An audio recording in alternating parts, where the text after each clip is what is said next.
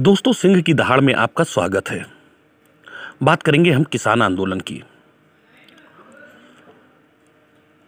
किसान आंदोलन में जो किसान डेरा डाले हुए हैं, उनका यह कहना है कि दिल्ली की हर सड़क को हम जाम कर देंगे और किसी भी बाहरी आदमी को दिल्ली में घुसने नहीं देंगे। एक तरीके से राष्ट्रीय राजधानी को बंधक बना लेंगे। ठीक जैसा शाहीन बाग में किया गया था, उसी तर्ज पर भी अब ये आंदोलन जाता हुआ दिख रहा है। दोस्तों, बात करते हैं कि देश का छियासी परसेंट किसान क्यों इस आंदोलन से अलग है और सिर्फ़ पंजाब और कुछ हरियाणा के किसान ही इसको लेकर आंदोलित क्यों हैं? तो यहाँ समझना होगा कि पंजाब के ही किसान दो महीने से लगातार प्रदर्शन क्यों कर रहे हैं? क्यों यूँ पटरियों पर बैठे रहे? मालगाड़ी नहीं जाने दी, सवारी गाड़ी नहीं जाने दी। और जब इनकी सुनवाई इसके बावजूद नहीं हुई तो इन्होंने दिल्ली को बंधक बनाने का अपना अभियान चालू कर दिया।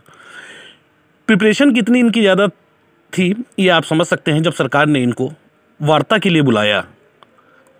तो इन्होंने कहा कि अभी हमारे पास में हमारा एजेंडा तैयार नहीं है, हम मिल बैठ कर तय कर लेंगे कि हम आखिर क्या क्या मंगवाना चाहते हैं और उसके बाद में हम आपको बैठक, आपके साथ फिर बैठक करेंगे। बैठक की तारीख आज फिर तय हो गई कि आज फिर बैठक होनी है।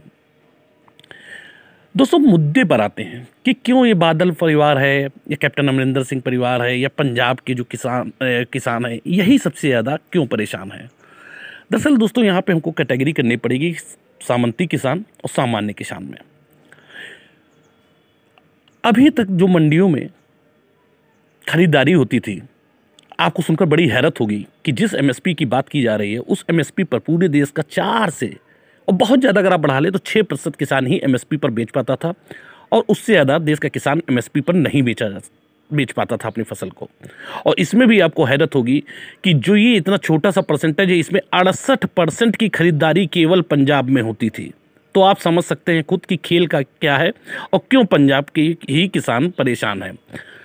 दरअसल होता क्या था कि पंजाब में प्रभावशाली किसान किसान थे, जो छोटे किसान थे, उनकी वो पद ले लेते थे। और मंडियों पर एकाधिकार था।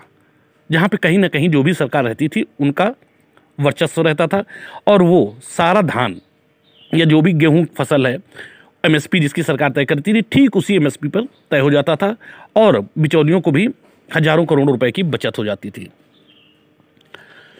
लेकिन अब हुआ क्या? सरकार ने क्रय केंद्र बाहर भी लगाने चालू कर दिया तो मार्केटिंग ऑफिसर उसको भी चेक करने लगे। तो कहीं ना कहीं से ये पहले से भी इस बात को लेकर परेशान थे कि मंडियों का एकाधिकार सरकार खत्म कर रही थी। मांगे जायज़ हैं, कुछ मांगे जायज़ हैं।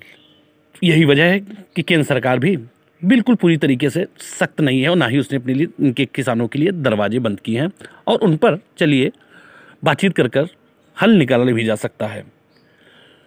लेकिन देखने वाली ये बात है कि इस पूरे आंदोलन को किस तरीके से हैंडल किया जा रहा है। आप देखिए, जिस तरीके से शाहीन बाग वाला आंदोलन था, ठीक उसी तर्ज पर ये जा रहा है, वही सब चेहरे हैं जो शाहीन बाग के थे, जो उनके पीछे लोग लगे हुए थे। सबसे बड़ी बात यहाँ पे है कि आज की तारीख में अगर सरकार ने बिल वापस ले लिया किसानों के दबाव में आकर और जिसकी पूरी कोशिशें की जा रही हैं, और इसको आप इस तरीके से देख सकते हैं कि अब किस तरीके से किसानों के लिए खासतौर से हमारे कुछ ऐसे दोस्त होते हैं जो अन्नदाताओं, किसानों की हालत तो स्टोरी देख देख कर जो आज मीडिया द्वारा दिखाई जा रही हैं, उसको देखकर बहुत भावुक हो जाते हैं और पूरी तरीके से किसान के साथ में हो जाते हैं, सरकार को ही दोषी ठहराने लगते हैं। तो यहाँ पे हमको देखना होगा खेल क्या है। खेल ठीक है दिल्ली के बड़े बड़े अखबारों में अब ये दिखाने लगे हैं कि किसान यहाँ पे हैं, महिलाओं ने मोर्चा संभाल लिया है। जबकि हकीकत ये है कि हमारे देश में किसी भी सामान्य किसान से ज़्यादा जो उस परिवार की महिलाएँ होती हैं, वो खेतों में समय ज़्यादा व्यतीत करती हैं। तो ये कोई नई बात नहीं है।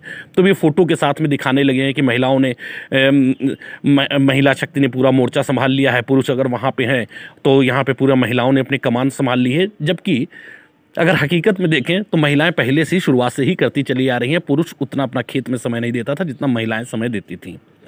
अब कहीं से खबर ये दिखा रहे हैं कि लोगों की सहानुभूति बटोरने के लिए देखिए, एक साहब किसान ट्रैक्टर के नीचे सो रहा है, सड़क पर खाना खा रहा है और इसलिए ठंड में लेटा हुआ है। तो ये एक ये एक तरीके से होता है कि लोगों की सहानुभूति पैदा किया जाए और कोई भी जो एक ऐसा आंदोलन है, जो खास खास खास एजेंडे के आधार पर चलाया जा रहा हो तो उसमें ऐसी खबरें दिखाकर लोगों की सहानुभूति बटोरने की पूरी पूरी कोशिश की जाती है। लेकिन यहाँ पे हमें ध्यान रखना होगा अगर सरकार ये कहीं इस दबाव में आकर सर, किसान बिल वापस ले लेती है तो आप यकीन मानिए देश जो है अराजकता की स्थिति में पहुँच जाएगा। फिर इतने प्रयास होंगे ऐसे फर्जी आंदोलनों के माध्यम से कि देश को जहाँ पहुँचना चाहिए वहाँ से काफ़ी पिछड़ जाएगा। अगर इतना ही सारे किसानों को दिक्कतें होती तो आखिर देश का छियासी परसेंट किसान क्यों नहीं इस पर उतर रहा है? क्या देश में किसान सिर्फ़ पंजाब और हरियाणा में ही रहते हैं?